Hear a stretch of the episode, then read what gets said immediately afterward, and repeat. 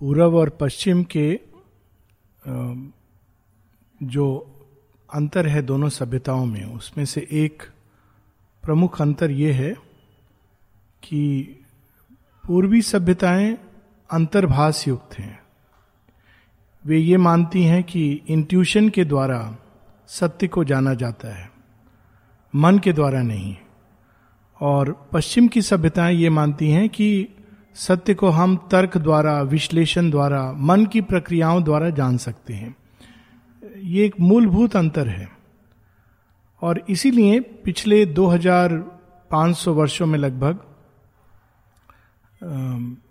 शेयरविंद इसको बहुत विस्तार से योगा एंड इट्स ऑब्जेक्ट्स में बताते हैं कि मनुष्यता को एक ऐसे साइकिल से गुजरना था, एक ऐसे युग से गुजरना था जिसमें तर्क शक्ति को पूरा अवसर दिया जाए कि तुम अपने हिसाब से जितना भी प्रयास करना है सत्य को पाने का तुम प्रयास करो। तो ऐसे युग में यह आवश्यक था कि भारतवर्ष को, भारतवर्ष की शक्ति को, ऊर्जा को क्षीण करना।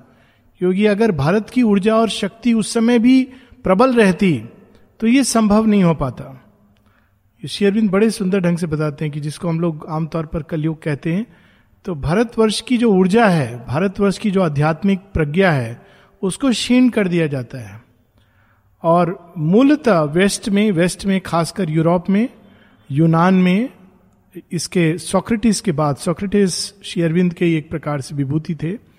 और सोक्रेटिस के बाद जो आते हैं प्लेटो, एरिस्टोटल, और उसके बाद अनेकों अनेकों ग्रीक जर्मन, फ्रेंच फिलोसफर्स विशेषकर अंत में फ्रांस में इसका एक बहुत ही मैक्सिमम इस शक्ति का जो उपयोग हुआ और इस शक्ति के द्वारा, सत्य को ढूँढने का, विश्लेषण के द्वारा चीज़ों को देखना, उसके बाद उनको एनालाइज करके समझने की चेष्टा करना। और अब हम इस युग के साइकिल के अंत में आ गए हैं। तो अंत में विश्लेषण करते हुए तर्क शक्ति कहाँ तक पहुँची, इसका हम लोग वर्णन पढ़ रहे हैं। Page 255 255 all grew a chaos a heave and clash and strife हुआ क्या कि मन के द्वारा जब हम सत्य को पकड़ने की चेष्टा करते हैं तो सत्य को नहीं पकड़ते, उसके एक प्रतिबिंब को पकड़ते हैं। प्रतिबिंब के भी एक हिस्से को। इसको श्री रामकृष्ण बड़े सुंदर ढंग से बताते थे। कि पाँच अंधे लोग जब बताने लगे, हाथी कैसा होता है? तो एक ने उसका पाँव पकड़ा और कहा, हाथी तो एक विशाल काय स्तंभ के समान है। दूसरे ने पूछ पकड़ी और कहा, हाथी हाथी तो सर्प की तरह एक हल्का सा पूछ है। तीसरे ने सूंड पकड़ी तो उसने कुछ और एनालिसिस किया। इस प्रकार से पाँचों आपस में लड़ने लगे कि वास्तव में हाथी क्या है। पाँचों ने ही हाथी को पकड़ा था, लेकिन देखा जाए तो किसी को भी हाथी का वास्तविक रूप नहीं पता था। माता जी इस अपने अंदाज में इस कहानी का अपना उनका एक अंदाज है कहने का, जहाँ वो बताती कि किंशुक का वृक्ष हर एक सीज़न में अलग अलग दिखाई देता है। और हर व्यक्ति एक सीज़न में देखता है, कहता है, किंशुक का वृक्ष ऐसा होता है। दूसरा कहता है, नहीं नहीं, किंशुक का वृक्ष तो वास्तव में पीला होता है। तीसरा कहता है, नहीं नहीं, लाल होता है। चौथा कहता है, हरा होता है। और झगड़ा करने लगते हैं। तो मन केवल एक कोने को, एक बिंदु को देख पाता है सत्य के, और उसको भी कई सारे पर्दों के थ्रू, और वो समझने लगता है कि उसने सत्य को पकड़ लिया। इसी चीज़ की हम लोग एक हफ़्ते पहले ट्यूसडे क्लास में भी कर रहे थे। तो यहाँ पर इसको बड़े सुंदर ढंग से शेरविंद बताते हैं कि अंत में क्या होता है कि एक आइडिया दूसरे आइडिया से लड़ने लगता है। एक आइडियोलॉजी दूसरी आइडियोलॉजी से लड़ती है और परस्पर क्लैश और स्ट्राइफ पैदा होता है। आज के युग में हम ये देख रहे हैं और ये आवश्यक है क्योंकि मन की जो युग है, वो समाप्त हो रहा है। इसलिए जो आइडियाज़ आइडियोलॉजीज के जो प्रचारक हैं, प्रत्येक आइडियोलॉजी को जो, वो एक दूसरे से लड़ रहे हैं, बिल्कुल ऐसे जैसे एक दूसरे को खून पी जाएँगे। ये आवश्यक है क्योंकि ये ऊर्जा मन की पूरी तरह एग्जॉस्ट होके केओस में जाएगी तभी उसके अंदर से कोई नई चीज़ आएगी। Ideas warring and fierce leaved upon life बहुत इंटरेस्टिंग है कि अगर आप एक वेस्टर्न डेमोक्रेसी के पॉइंट ऑफ़ व्यू से देखो तो वास्तव में लगेगा कि टेररिज्म कितनी गलत चीज़ है, कितनी विभत्स चीज़ है। पर टेररिस्ट की आइडियोलॉजी से अगर आप देखेंगे तो वो उसको जस्टिफाई करता है। और तब आपको लगेगा, वास्तव में वो अपने दृष्टिकोण से सही है। सत्य क्या है? सत्य को हम इस लेवल पर जान ही नहीं सकते। तो यहाँ पर श्री अरविंद कहते हैं ideas warring and fierce leaved upon life a hard compression held down anarchy anarchy सुनने में आ रहा आजकल। एनआरकी वास्तव में क्या है? एनआरकी है द रूल ऑफ़ लॉलेसनेस एक प्रकार की लॉलेसनेस जहाँ हर व्यक्ति धरना पर बैठ जाएगा, जहाँ हर व्यक्ति कहता है, नहीं, मैं जैसा सोचता हूँ वो सही है, मैं जैसा चाहता हूँ वैसा होना चाहिए। तो जब मनुष्य ये भाव लेकर के इंडिविजुअलिटी जो डेमोक्रेसी का जो एक रीजन ने डेमोक्रेसी और उसके साथ साथ इंडिविजुअल को बहुत स्ट्रांग किया, लेकिन ट्रू इंडिविजुअल को नहीं, एक इगोइस्टिक इंडिविजुअल तो हर व्यक्ति कहता है, मैं सही हूँ, मैं अपने हिसाब से जीवन जीना चाहता हूँ। ये उस युग का उच्चतम धर्म है। अब अगर हर व्यक्ति मान लीजिए कि अपने हिसाब से जीवन को सही समझेगा और उस हिसाब से जीवन जिएगा तो क्या होगा उसका परिणाम अंत में? एनआरकी यानी everybody is right from his own standpoint तो उस एनआरकी को रोकने के लिए जो तर्क के द्वारा जो साम्राज्य स्थापित हुए वो क्या करते हैं? नियम बनाते हैं, कानून बनाते हैं, उस कानून के द्वारा, नहीं नहीं नहीं, वो होगा तुम्हारे हिसाब से, लेकिन ये तुम नहीं कर सकते हो। ये करोगे तो जेल में जाओगे। हेल्ड डाउन एनआरकी ऑलरेडी हो रहा है। अभी हम लोगों ने आज, कल भी शायद आया था, सुप्रीम कोर्ट ने गे एक्टिविस्ट जो समलैंगिक लोग चाहते कि नहीं, हमें भी शादी करने का अधिकार होना चाहिए। तो सुप्रीम कोर्ट ने ज़बरदस्ती एक कानून पास किया है। नहीं नहीं नहीं, ये उचित नहीं है, ये अधिकार। लेकिन वास्तव में कोई चीज़ गैर कानूनी होने से समाप्त नहीं होती है। इसलिए शेरविंद कहते हैं हेल्ड डाउन एनआरकी केवल वो बाहर बाहर से, जैसे कहते हैं प्लास्टर लगा देना, अंदर में दीवारें टूट रही हैं, उस प्रकार की अवस्था होती है। And liberty was only a phantom's name कि नहीं, हर व्यक्ति स्वतंत्र है। आज के युग का ये नारा है, हम सब स्वतंत्र हैं। अभी अपने पार्टी वाले लोग भी कह रहे हैं, हम स्वतंत्रता देंगे, हम सब स्वतंत्र हैं।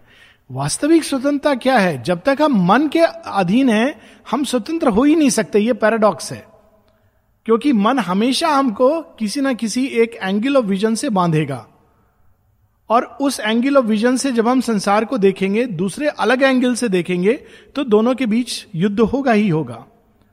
और हम स्वयं को ही पूर्णता नहीं देख पाएँगे। इस कारण liberty was only a phantom's name creation and destruction waltzed inarmed on the bosom of a torn and quaking earth all reeled into a world of Kali's dance तो अब जब कोई भी योग अपनी चरम सीमा तक पहुँच जाता है, कोई भी शक्ति, चाहे आसुरी हो या दैवी हो, या जिसका समय समाप्त हो गया, हर एक शक्ति को संसार में समय दिया जाता है कि तुम करो, जो कुछ तुमको क्रिएट करना है करो।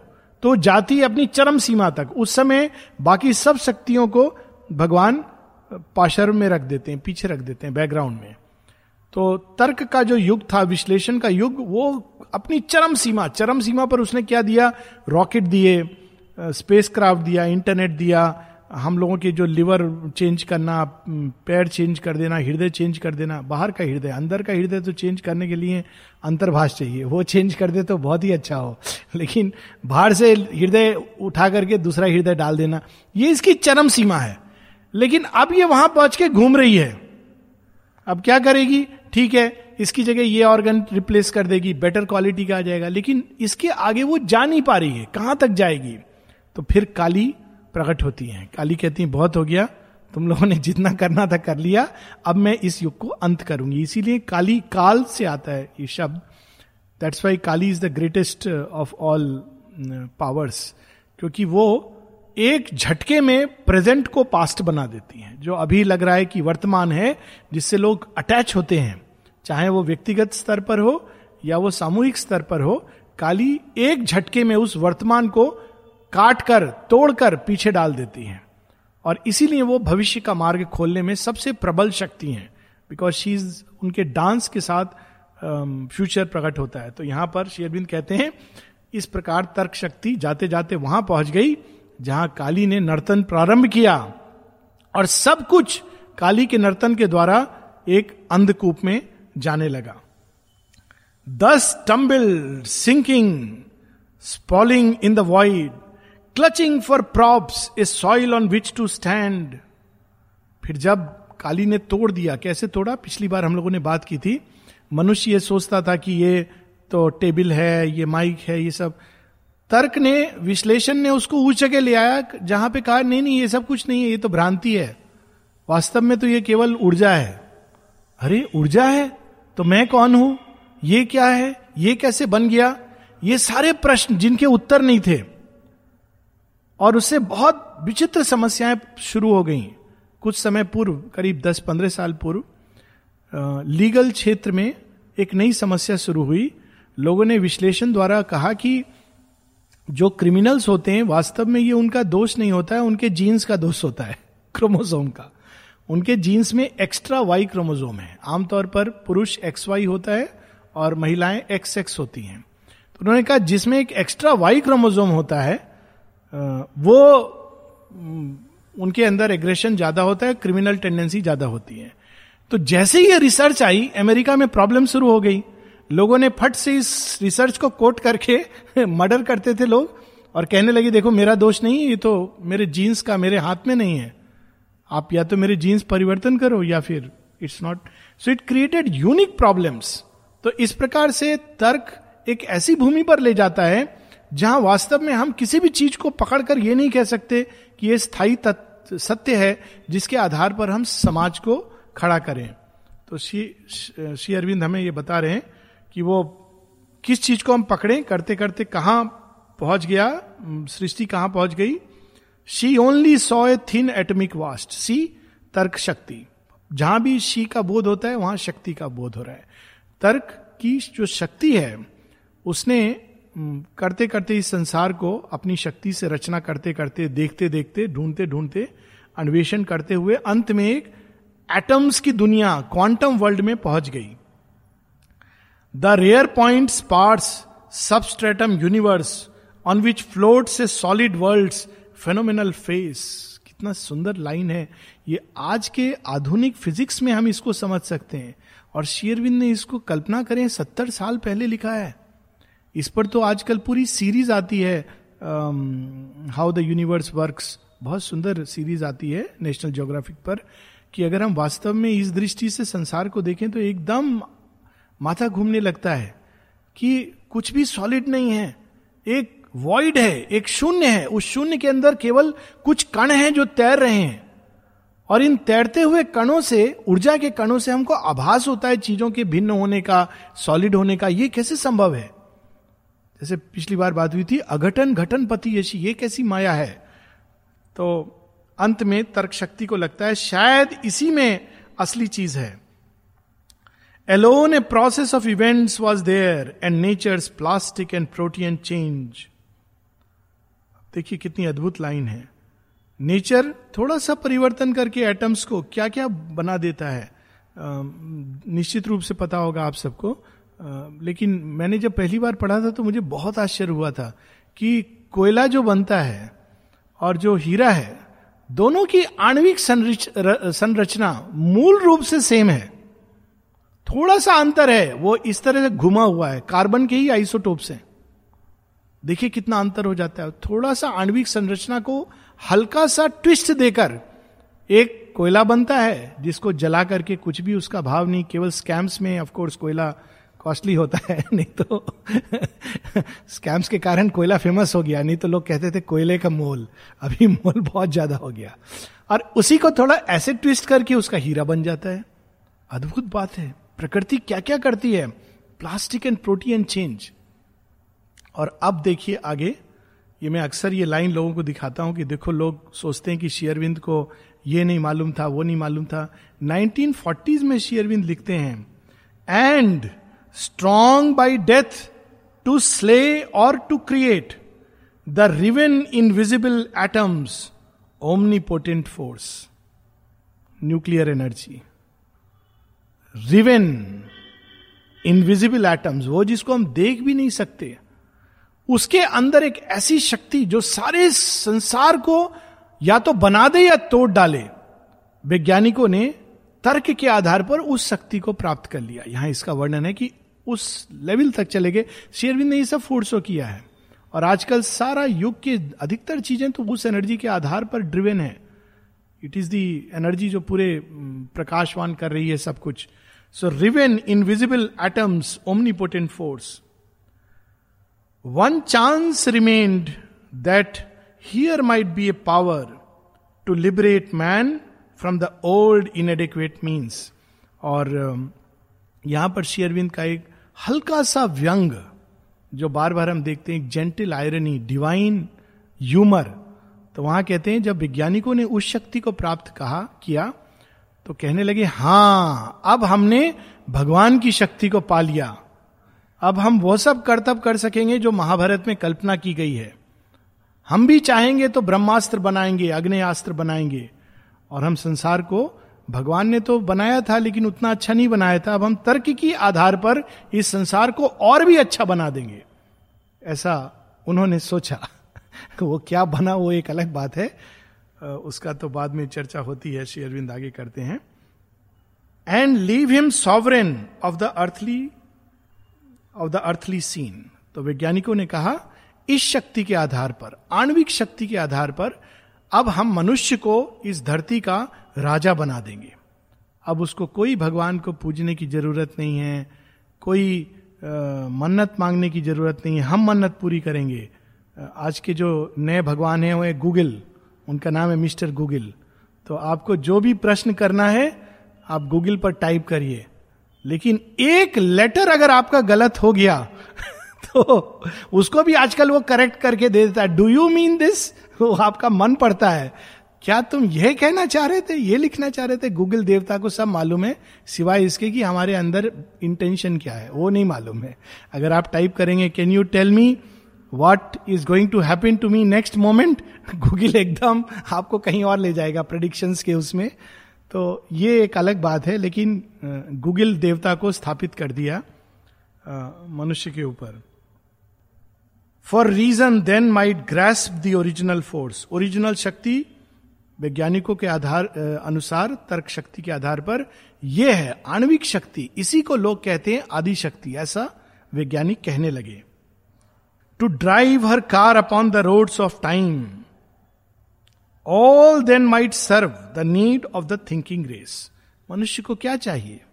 रोटी, कपड़ा, मकान स्वास्थ्य धन, ये सब कुछ हम इस ओरिजिनल पावर आणविक शक्ति के आधार पर क्रिएट कर देंगे। ऐसा तर्क शक्ति ने उस शक्ति को पाया और कहा, यही है जिसको लोग भगवान की शक्ति कहकर पूजा करते थे। हमने अब उसको पा लिया है। इसके आधार पर हम संसार को फिर से नवनिर्माण करेंगे। An absolute state found orders absolute to a standardise perfection cut all things और उसके बाद हम समाज का निर्माण इसके आधार पर करेंगे, तर्क के आधार पर करेंगे और हर चीज़ को एक रूल रेगुलेशन देखिए शेरविंद का कितना सुंदर शब्द है। और हम लोग कैसे कितना मिसयूज कर सकते हैं परफेक्शन परफेक्शन रूल डिसिप्लिन किसी भी चीज़ की जब हम अति करते हैं तो वो मिथ्यात्व बन जाता है। एक जगह शेयरविंद अपने इवनिंग टॉक्स में कहते हैं कि असुर के तीन अस्त्र होते हैं। उसमें एक होता है रेजिमेंटेशन किसी भी चीज़ को जब एकदम आप एक ऐसे कानून नियम में बाँध दो जिसको आप बदल नहीं सकते किसी भी रूप में तो वहाँ पे मिथ्यात्व कार्य कर रहा है। स्टैंडर्डाइज परफेक्शन हर चीज़ इस प्रकार ही होनी चाहिए। हर चीज़ का केवल यही एकमात्र नियम है, यही एकमात्र विधान है। जब भी हम इस प्रकार के नियम में संसार को या समाज को बांधते हैं, हालाँकि वो तर्क के आधार पर होता है, परंतु वास्तव में वो उचित नहीं होता और सत्य नहीं होता। In society build a just exact machine, और इस प्रकार एक ऐसा समाज का निर्माण जिसमें न्याय होगा। न्याय क्या होता है हम लोग देख रहे हैं, लेकिन ऐसी कल्पना करता है तर्क के द्वारा एक समाज का निर्माण करते समय कि हम न्याय कर पाएँगे। और इसी कारण अब न्याय के क्षेत्र में भी नई नई समस्याएँ पैदा हो रही हैं, जिसको सॉल्व करना बहुत कठिन हो रहा है। एक जैसे समस्या हमारे मेडिकल फ़ील्ड में यूथेनेसिया। व्यक्ति जिसको पता चल गया है कि अब ये वापस नहीं आ सकता, कोमा में है, कई वर्षों कोमा में है। अभी एक बड़े फ़ेमस इवन इसराइल के जो प्राइम मिनिस्टर थे पुराने, वो कोमा में थे कई वर्ष। यहाँ पर भी जिपमर में एक लड़की है जो पिछले तीन चार साल से कोमा में है। तो अब उसको लाइफ सपोर्ट सिस्टम हटा देना उचित है या अनुचित है? तर्क दोनों दिशा में दिए जा सकते हैं। तर्क के द्वारा बहुत कठिन है ये कहना। और ऐसी बहुत सारी चीज़ें लॉ में आई हैं। बहुत क्लासिक एग्जाम्पल्स हुए हैं। एक इसमें नेवी में हुआ था नानावती केस, उस पर फ़िल्म भी बन चुकी है, कि वास्तव में ये उचित है या अनुचित है? इस तरह की चीज़ें संसार में आ रही हैं। Then science and reason careless of the soul could iron out a tranquil uniform world aeonic seekings glut with outward truths and a single pattern thinking force on mind inflicting matter's logic on spirit's dreams a reasonable animal make of man and a symmetrical fabric of his life तर्क द्वारा हम जीवन को इस प्रकार से symmetrical हर व्यक्ति का एक एक अपना स्थान है, एक काम दिया गया है, और इतना घंटा उसका काम है, ये हम कर सकते हैं। लेकिन उसके अंदर क्या चल रहा है, इस पर हमारा कोई कंट्रोल नहीं होता है। माँ अरविंद जो इस चीज़ को जानते थे वो देखिए उन्होंने किस प्रकार से करते थे। किसी को एक काम दिया, किसी को काम नहीं दिया, दारा को क्या काम दिया? Be happy. ये कोई काम होता है? तीन दिन बाद दारा कहते, माँ, कुछ और काम दे दो। बहुत कठिन काम दे दिया आपने। हैप्पी रहना तो बहुत मुश्किल है।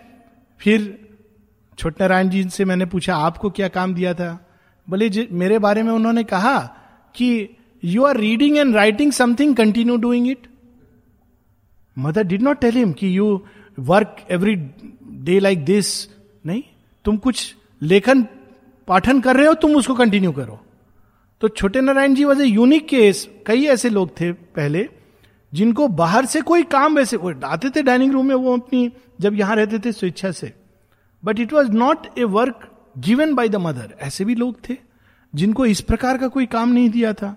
फिर दारा की तो और बड़ी इंटरेस्टिंग स्टोरी है। हाउ डिवाइन जिन्होंने नियम भी बनाए, नियम पर ज़ोर भी दिया, लेकिन उस नियम का अतिक्रमण भी किया। जब दारा भोजन करने नहीं जाते थे तो किसी ने कहा, वो भोजन के कारण बड़ी प्रॉब्लम होती है हमको।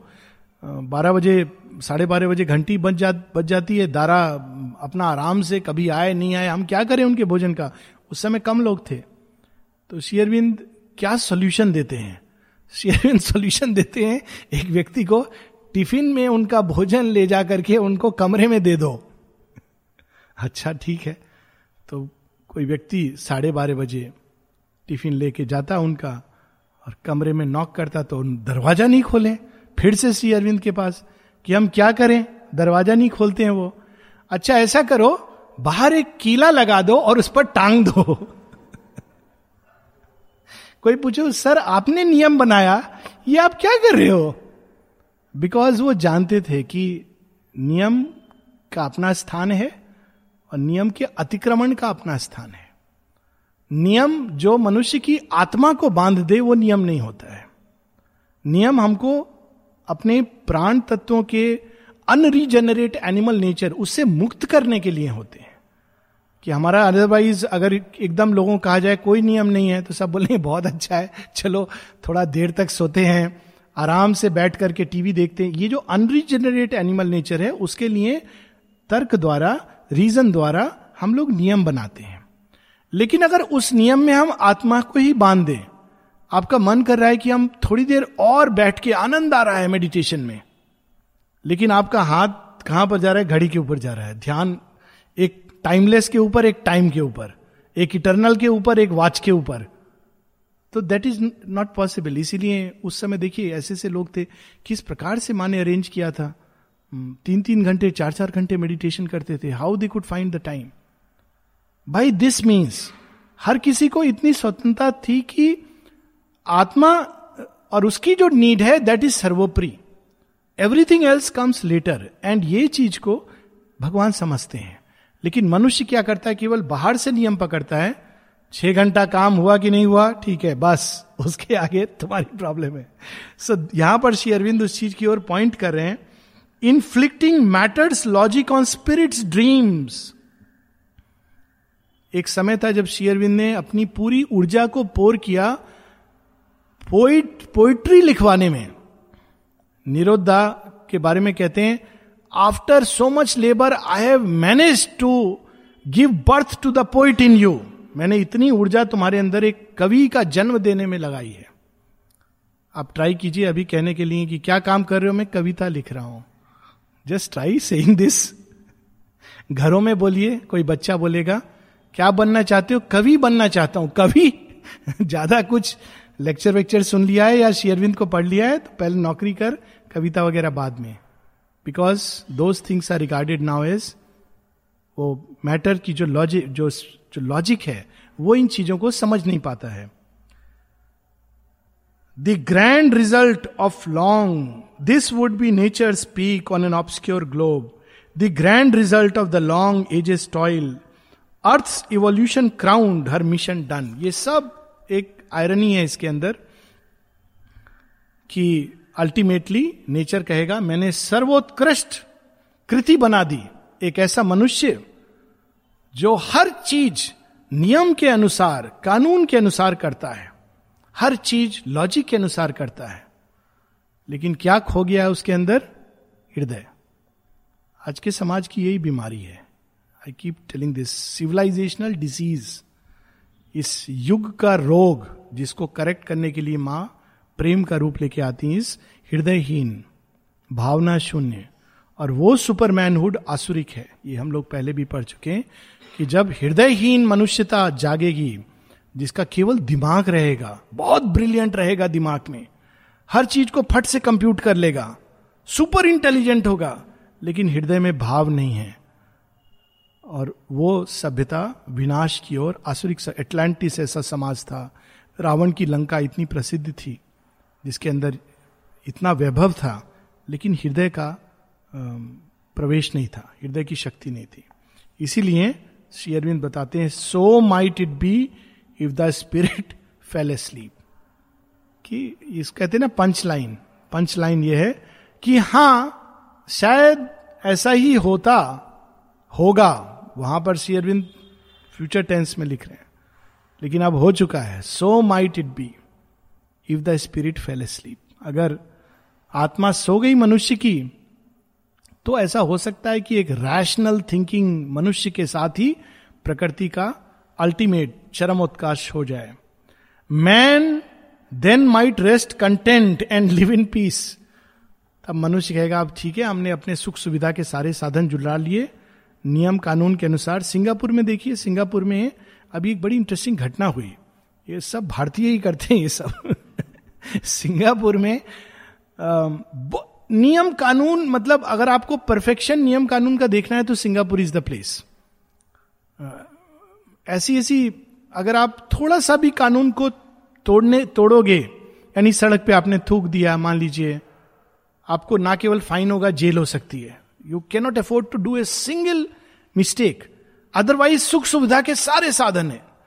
आप नाइट क्लब में जाइए, जुआ खेलिए, वो भोजन कुछ भी करिए, हर तरह का सांप भी मिल जाएगा, लाइव स्नेक खाने के लिए सब कुछ मिलेगा आपको। लेकिन आप सब कुछ का नियम है, और उस नियम के, और कई लोग कोट करते थे, ये परफेक्ट जगह है। आत्माहीन प्रदेश है। आत्म तत्व नहीं है। ये वहाँ की, भूमि की ये बात है। तो अभी हाल में क्या हुआ कि एक एक इंडियन एक वहाँ पर जगह है जिसका नाम है लिटिल इंडिया और वहाँ देखने से आपको वास्तव में लगेगा कि ये इंडिया है। माने लोगों ने गंदा भी होगा, एक एक जगह होटल में गाना भी लग, बज रहा होगा। तो वहाँ पर लिटिल इंडिया में एक गाड़ी जा रही थी, उसने एक इंडियन कुचल गया। तो बाकी जो इंडियन थे, आखिर तो इंडियन ब्लड है, सीधा राइड शुरू कर दिया। कितने लोग मरे, आगजनी हुई। अब सिंगापुर में इसका कोई नियम, कोई लॉ नहीं थी, क्योंकि उन्होंने ये फेस नहीं किया था सिचुएशन एंटिसिपेट नहीं किया था कि ऐसा भी हो सकता है। तो अब उनको समझ नहीं आया कि हम करें क्या। उन्होंने अरेस्ट किए, लेकिन कानून में संशोधन, अभी उनके अंदर विचार चल रहा है कि हम करें क्या। तो विचार के बाद उन्होंने देखा है कि हमने शायद लोगों को यह स्वतंत्रता दी है कि इस समय तुम चाहे ड्रिंक करो, जो भी करो, ये तुम्हारी व्यक्तिगत मामला है। अब वो कहते नहीं, ये तो प्रॉब्लम है, क्योंकि इंडियंस तो ड्रिंक करके कंट्रोल में नहीं रहते वो तो फिर मारा पीटी शुरू कर देते हैं। तो they are facing this problem कि how to manage human nature जब वो अंदर से उसका हृदय किसी बात के प्रति प्रबल रूप से रिवोल्ट करता है। और ये रिवोल्ट हम सब जगह देख रहे हैं। तो शेयरबिंद इस चीज़ की बात करते हैं कि अगर रीजन ने ऐसा बना दिया, अगर स्पिरिट सो गई तो शायद मनुष्य चैन की सांस ले सके। Master of nature who once her bond slave worked world disorder hardening into law कितनी अद्भुत लाइन है। संसार का डिसऑर्डर जिसको हम कहते हैं लॉ अभी आम आदमी पार्टी के नेता ने जब बात की तो सबने कहा, ये कानून से नहीं चल रहे हैं, कानून से नहीं चल रहे तो एक बड़ी इंटरेस्टिंग बात उसमें निकल करके आई कि वास्तव में कानून क्या है? कानून इस प्रकार से बनाया गया है कि ये कुछ लोगों को कुछ लोग इसका मैनिपुलेट कर सकते हैं। आपने देखा होगा, कई जगह ऐसी चीज़ होती है। हमारे मिलिट्री में भी होता था, किसी भी ऑर्गेनाइजेशन में होती, यहाँ भी होता होगा, हर जगह होती है। कि जब आप नियम बनाते हैं तो कभी आपके साथ अगर मान लीजिए प्रॉब्लम हुई, मान लीजिए आपने नियम बनाया कि हम पचास साल के नीचे लोगों को आश्रमाइट बनाएँगे। अब आपका अपना कोई व्यक्ति आ गया जान पहचान का जो साठ साल उसकी उम्र है तो आप क्या करेंगे? आप नियम को संशोधन कर देंगे कि नहीं अब हम इस एक नया नियम बना रहे एवरीवेयर ये, मनुष्य की प्रकृति है। वो तर्क के द्वारा इस प्रकार से काम करेगी और फिर उसमें मनुष्य उलझ जाएगा। फिर उसके इल इफ़ेक्ट शुरू हो जाएँगे। क्योंकि फिर लोग कहेंगे बहुत अच्छा है अब हम अट्ठावन साल में आएँगे रिटायरमेंट लेकर के। So how to handle that problem तो ये नई नई प्रॉब्लम जब हम तर्क के द्वारा समाज का निर्माण करते हैं। हमारे एयरफोर्स में ऐसा होता था। कानून बदले जाते थे। क्यों? क्योंकि कमांडेंट का कोई जान पहचान का व्यक्ति है तो आपको नियम संशोधन करने हैं। तो इस प्रकार के नियम मनुष्य बनाता है और अल्टीमेटली उस नियम के ही भवर जाल में फंस जाता है। तो यहाँ उसका बड़ा सुंदर वर्णन है world disorder hardening into law वास्तव में वो डिसऑर्डर है, लेकिन आपने उसको एक नियम का वस्त्र पहना दिया। तो आप लग रहा है हाँ ये तो कानून के अनुसार है। लेकिन वास्तव में आपने डिसऑर्डर को कानून का रूप दे दिया। ऐसे बहुत सारे डिसऑर्डर हैं। एक बहुत बड़ा डिसऑर्डर है जिसको हम मैरिज के नाम से जानते हैं। माने इसीलिए कहा है कि भविष्य में विवाह का बंधन टूट जाएगा। क्योंकि विवाह क्या होता था? विवाह में आपने ज़बरदस्ती आदमी, खासकर महिलाएँ, वो उससे बाहर नहीं निकल सकती हैं। क्यों? क्योंकि कानून ऐसा कहता है। और क्रिश्चियनिटी में तो बहुत ही कठिन है। क्रिश्चियनिटी में माना जाता है कि जितने भी विवाह हैं, उसको निर्धारित स्वर्ग के देवता लोग करते हैं। तो एक बार शादी हो गई तो आप उसको तोड़ नहीं सकते हो रोमन कैथोलिक्स में। तो आप फंस गए, माने जीवन भर के लिए। आप कितने भी दुखी हो, कितने भी परेशान हो, आप ये नहीं कह सकते कि डाइवोर्स की कोई क्लॉज ही नहीं है। शायद एक क्लॉज है, वो बाद में बनी है, लेकिन आप नहीं निकल सकते। इसके कारण इतने अत्याचार, इतनी कठिनाइयाँ महिलाएँ सहती हैं। तो वो क्या है वास्तव में? डिसऑर्डर है, लेकिन आपने उसको क्या कह दिया? ये कानून के अनुसार है। तो शेयरविंद यहाँ world disorder hardening into law if life dire heart arose not in revolt if God within could find no greater plan ऐसा ही होता यदि मनुष्य के हृदय ने अपने अंदर क्रांति का भाव लेकर इसको तोड़ने की चेष्टा नहीं की होती। सब जगह इसको तोड़ने की चेष्टा हुई। अमेरिका में बीटल्स ये सब गाने आए थे। रॉक म्यूज़िक आया। उसमें एक पर्टिकुलर बैंड था आई थिंक पिंक फ्लॉइड जो भी है, उसमें पॉल मेकाटनी ने गाना गाया है वी वांट नो एजुकेशन उस गाने को अगर आप देखेंगे वीडियो है उसका, बड़ा इंटरेस्टिंग गाना है। उसमें दिखाते हैं कि एक स्कूल जैसी एक मशीन है। उसके अंदर सब लोग जो घुस रहे हैं अलग अलग घुस रहे हैं, सब बाहर निकल के एक जैसे टाई सूट पहन करके निकल रहे हैं। स्टैंडर्डाइज परफेक्शन तो रिवोल्ट में वो कवि कह रहा है कि हमें शिक्षा नहीं चाहिए, क्योंकि ये शिक्षा से तो हम लोग एक प्रोडक्शन की मशीन बन गए हैं। हर माँ बाप चाहता है कि मेरा बेटा पढ़ लिख करके इंजीनियर डॉक्टर ये सब बने, एक पैसा कमाने की मशीन क्यों? क्योंकि वो बड़ा होगा, पैसा कमाएगा, अच्छी गाड़ी खरीदेगा, हमारे लिए घर बनाएगा। देखा जाए तो कितनी बुरी कल्पना है। और कई बार वो इसमें हम लोग को भी घसीटते हैं, मेरे पास लेके आते, कहते हैं, आप इसको समझाइए। क्या समझाइए? पढ़ाई लिखाई नहीं करता है। अच्छा तो बड़ा होके क्या करेगा? क्यों आप चाहते हैं कुछ करें? अरे, कमाएगा नहीं तो कैसे घर की वो परिस्थिति इंप्रूव करेगा? हम भी तो बूढ़े होंगे एक दिन। तो फिर मैं उनको कहता हूँ कि पहले हम, मैं आपको समझा देता हूँ, बाद में बच्चे को समझाऊँगा। कई पेरेंट्स समझ जाते हैं। जब मैं उनको समझाता हूँ कि आप अपने विचारों को क्यों थोप रहे हैं उसके ऊपर उसको एक्सप्लोर करने दीजिए जीवन को। वेस्ट में ये थॉट आ गया है। वेस्ट में कई लोग हैं जो पचास साल में कोर्स ज्वाइन करते हैं। अमेरिका में तो बड़ा कॉमन है। अचानक कहते हैं, अब हम पढ़ेंगे एमए करेंगे एमबीबीएस करेंगे। उनको फ्रीडम है। लेकिन भारतवर्ष में ये फ्रीडम नहीं है।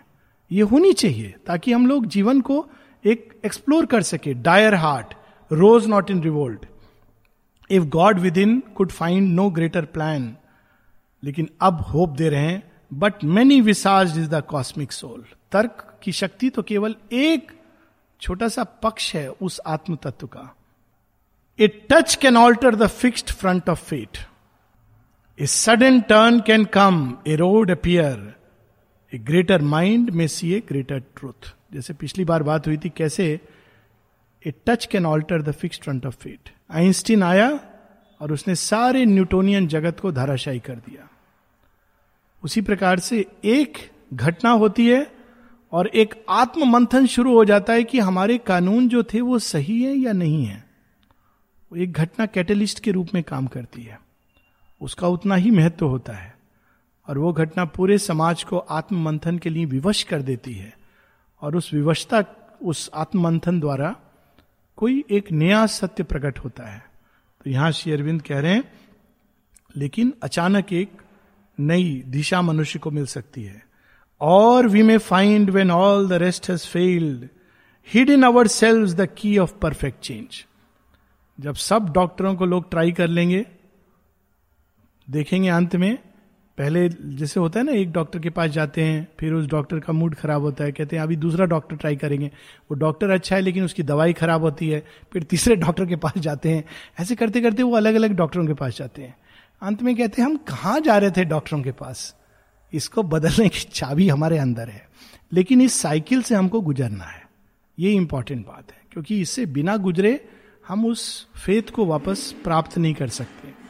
श्री अरविंद यहाँ बता रहे हैं, और we shall find when all the rest has failed सारे हमारे प्रयास मन द्वारा, तर्क द्वारा, विश्लेषण के द्वारा जब फेल हो जाएँगे, तब हम देखेंगे कि हमारे ही अंदर, हमारी ही आत्मा में चाबी है चीज़ों को बदलने की। लास्ट तीन चार line ascending from the soil where creep our days earth consciousness may marry with the sun our mortal our mortal life ride on the spirit's wings our finite thoughts commune with the infinite तो अंत में मनुष्य देखेगा, तर्क द्वारा, विश्लेषण द्वारा हम सत्य को नहीं पा सकते।